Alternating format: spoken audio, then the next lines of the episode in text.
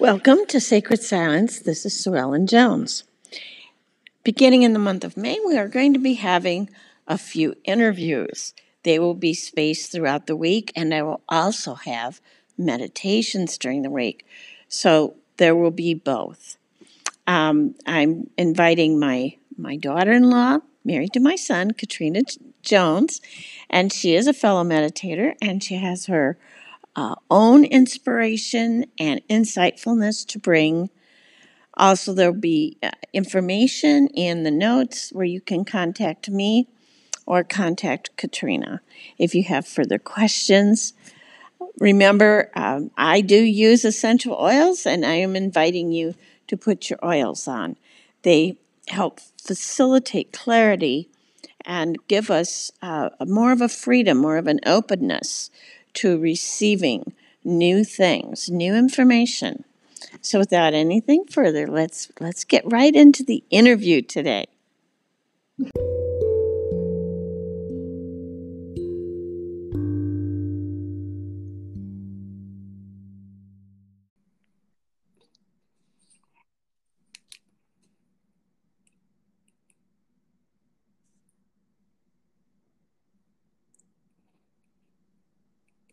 Okay, welcome back, Katrina. Hey, good to be here. so, on the last segment that we did, we were we talked about the incarnation of Christ. That was our starting point, and we there were so many wonderful foundational truths. And so, this time we're going to continue with just helping our listeners who might have some questions and and just inviting them they can use the anchor app to uh, leave a voice message and we'll get back with them with some of our best ideas or just thoughts whatever.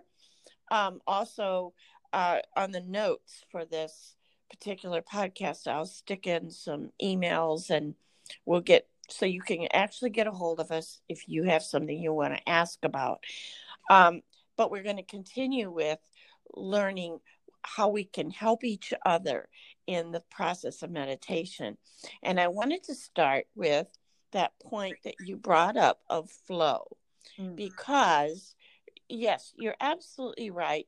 We find, and you said it earlier as well, that we put our roots down and we we make a tent and a building around. it doesn't take us very long to do that. But not only that, that's kind of the way religion has been set up. Mm-hmm. It has been set up with some rigid rules. And so when we begin a practice of meditation, I always, my first suggestion would be to really begin acknowledging how much love we are. Mm-hmm. Because that reservoir of love will answer many of your future questions. And so I begin with just contemplating sitting with it, seeing it, and most of all, feeling it. Yeah. And feeling the love that I am. And if you get that, I use the visual. The visual is your sun image or the circle image, but the sun image is better because the rays are going out. Yeah. And I see myself in that but that is totally me as well. I cannot be outside of that. There's no part of me that can be outside of that if I'm in it. It is totally in me. Mm. So it is who I am, it is my identity. Mm. So when we discover in the quiet, secret, sacred, holy place, our identity is love and God is love, from there, I think so much of the mysteries of, of all that we're talking about begin to open up. Mm. There is so much that he wants to show you. if your heart is open, like a little child, I, you know, having grandchildren now and getting to like really observe them and watch them, especially Maisie, she's almost four. And I'm just so reminded of the childlikeness of curiosity. Like you think about they come into this world, they've never had the experiences that we have. And so everything is new and fresh and they're exploring everything. And I think that that's definitely if we can tap into that heart, that that framework of understanding that we I think that's what Jesus was saying, be like little children. Be mm-hmm. curious. Be explore, ask the questions. You were created for for that. And there is so much. There's there's a scripture that jumps out at me periodically when it, it said, you know, come and I will show you the things that you have never known, wonders that you have never known. And I just think every day, every hour of every day is an invitation, a divine invitation by divine love, asking you to enter in and say, and is saying, let come and let me just show you all the amazing things you've never known before. And there's, mm-hmm. I mean, how can we say no to that? that's what's called me forth so many times and you know mm-hmm. one time you get a taste taste and see that he is good taste and see that it's amazing and you you will begin to hunger and thirst for more of it and more of it and more of it. Um i was reminded as you were speaking so to the audience who does may not i mean you've probably gotten to know sue over her podcast and as she teaches but um, i've known her for over 30 years now and i can tell you that sue has always had these moments where she drops these and i don't even think it's intentional. It's just the beautiful way of conversation that things come out of us for one another that are very divine and divinely inspired. And so i remember years ago you sharing a story and this has come up in my life so many times when we are um, when maybe fear rose up of man or fear of maybe even jumping into these curiosities and asking these questions and maybe trusting could this really be true that this divine love is leading us into this when maybe other people are saying other things but your heart is really curious you said there, there was a time in your life when you realized you just kind of came to the place where the curiosity was greater than the condemnation of man and you said i think i'm going to take my chances with god and i've, mm-hmm. I've never i've never forgotten that it comes up in my life so many times and if if i just think about if the audience is in a place where maybe they're a little fearful but the curiosity is there. Just decide to take your chances with God because really you're taking your chances with divine love. What can go wrong? yeah. It's true. It's true. And you know, one of the things as Christians, we come from that persuasion. Mm-hmm. And um, and of course anything that doesn't line up tad, you know, point for point. The here's the big image a lot of our points don't add up with what we believe mm-hmm. because we initially uh, we're always said that he is love that's we would agree with it. We would say god is good all the time all the time god is good. And yet we would also bring in our fear fear of sin fear of uh, being insulted, being offended, fear of situations, consequences, you name it, just fear. When we read the word, it says love covers. There's no there's no fear in love. Love covers sin. Mm-hmm. But we have a hard time bringing ourselves into that agreement. And so, this is another point of meditation when we sit with things and we observe not just those things we're afraid of, but observing what is true. You know, that truth will become your new bottom line. That truth will become your plumb line. Mm. And when the fear comes back at you that has been with you maybe your entire life, it meets a new thing. Mm. It meets this plumb line that says, wait a minute, he's father.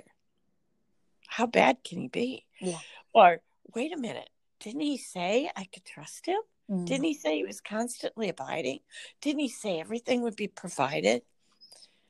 So that kind of helped me in my initial meditations, yes, to put get those fears just out of the way. Yeah. Just identifying them as what they were.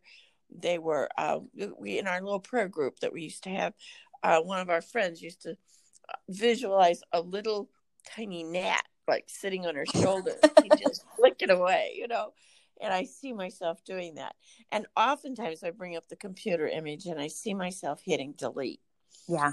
That you know, the word tells us to capture each thought and compare it to the wisdom and knowledge of God. If it doesn't agree with that, hit the delete button.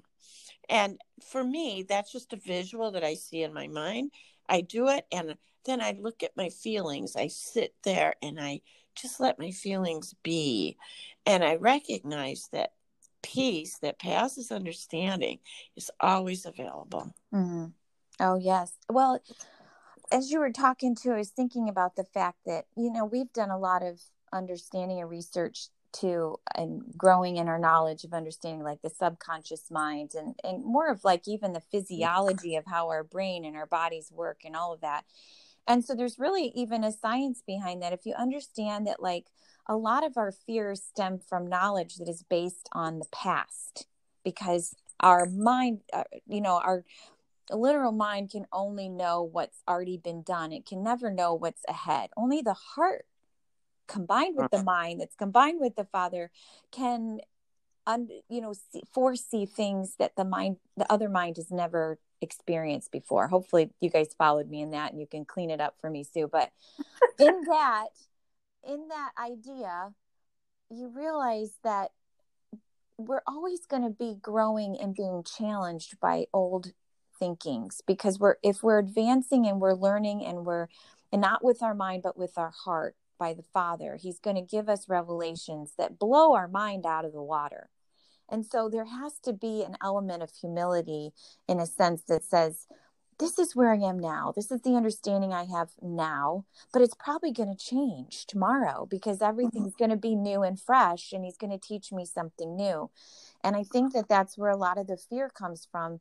And if we can understand that those fears are based on past experiences that that's perfect. It's a really good thing to bring up. Okay. Most of our most of our fears are either from our past or fear of the future, what's going to happen.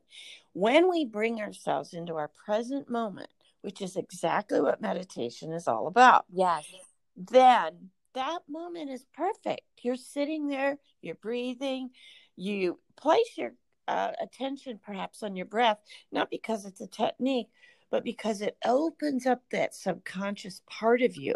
It's a new brainwave, if we're yeah. talking science. It's a theta brainwave. And now these subconscious things, which were buried away when we were maybe even before we're born, things that are on our subconscious mind, and our mind doesn't know if it's true, it just sees it as its truth whatever is in our mind is its truth. So, for instance, you could I remember going to Purdue University and they tricked us. I would go if you were late for breakfast, you had to get whatever they wanted to experiment with. And they at Purdue, they experimented with food. So they would serve you something that looked like an egg and tasted like cantaloupe. It was weird stuff. or it might look like cottage cheese and taste like ice cream. Oh. I mean, just some weird stuff. That can happen in our subconscious mind. We can remember something that could have been very nice, but we can remember it badly mm. because of the what was going on around that thing. Yeah. Something bad or something that scared us, whatever. Now, if we bring in meditation to the present moment, to our own heart, recognizing how we are loved, we are the apples that don't fall too far from the tree mm. and the tree is god and god is love so here we are we are love and we can kind of smile on the inside and that subconscious memory comes up and now we're giving it a new feeling mm. we've taken away the fear we're giving it the feeling of that present moment and that's why we can observe it without the fears and the tribulation and the all of the rest of it. And you know, in the Bible addresses these things. It says we're we're we're not supposed to um, worry about things, and but tribulations must come. But we will face it in patience. Mm-hmm. That's the meditation. Yeah. You will face it in quietness. And you find that some of your strongest people that we talk about, Corrie ten Booms and other people from the wartime concentration camps, managed the, some of the weakest people managed to get through the camp because of a meditative practice, Mm. which, as you and I, we didn't really call it that, Right. but we do here in that place, we do open ourselves up. My sheep hear my voice. That's a given. So there should be no time in our life when we're not hearing. Yeah. You know, you bring uh, you bring that up about Corrie Ten Boom, and I also really believe in studying the life of Jesus that meditation was was what put him in the state of being able to endure the cross. Yes. And you know, it, it is often referred to in scripture that he would withdraw to a quiet place. He was always withdrawing to a quiet place. Well, he was Middle Eastern. Yes, He yes, we forget Western. that. Yes, we try to And he- sanitize everything, and like, mm-hmm. no, this was a major practice that's been handed down through the ages. That's right. And he, I believe, you know, that is truly what put him in that place to be able to endure. Yes, I think that's the enigma that even it, it as a Christian, it's always uh, it, it challenged me until I understood the meditation Mhm, because it's in quietness, it's in the small things that overcome. mhm. It's the wee small voice. Nothing about it was ever, you know, just supposed to be bombastic. Even the uh, um, when they had terrible things happening and the plagues and stuff, there were insects that were doing this. These Yeah. were little. It's like the virus that's hit us. Right. It's not a big war machine coming in. Uh, David didn't pick up a war gun. He picked up stones. I mean, there was so much of what happened and, and there's big pictures of what it wasn't him killing a person is scripturally we're expanding our minds in this meditative place to understand what what is the story behind the story? What is the parable? And, and jesus taught in parables. Yet so often we only are in ourselves we're only picking up the literal. We're not because the spirit will as you said speak spirit to spirit. Right. so it'll give us a much more infinite much broader deeper and wider understanding well katrina i have to say we've been on 45 minutes it's been wonderful and i'm sure um, we'll do this again sometime, but this will be divided into three sections for everyone.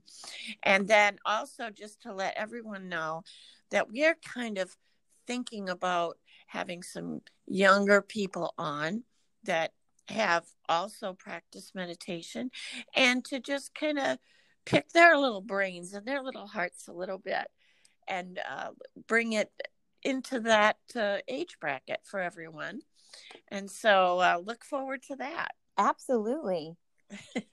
so I'm really, really, really delighted with this. And I know our listeners will be, and I know that they will glean a lot because these kind of these are teaching things, but we're practicing what we preach. I'm not sitting here with notes. I know you're not. No, I'm not. and we're just speaking from our heart and letting the spirit guide the conversation for which I am very thankful and it makes everything easy. Mhm. And that's what the scripture says. He says the burden's light and it's not heavy. yeah, absolutely. So, anyway, thank you, Katrina, so much. If you have a final word you want to say, uh, go for it. Okay. Well, I, you know, I wrote down real quick just as the, the thought that was that I would want to wrap up with. And that was just remember to just be childlike, trust your Abba, trust love, trust that everything is rigged in your favor, and taste and see that it is good. Amen. And you know what? To life. Look yeah, absolutely. and don't feel like you have to know it all. Just do it. yeah. In fact, you know, you are brilliant. Yes. And the more you just do it, the more you're going to shine. Let Yes. your light so shine before men. yes. Absolutely. Thank you so much. Thank you so much for having me. This has been so fun. All right. Have fun today, Trine. Yes, you love you. Bye.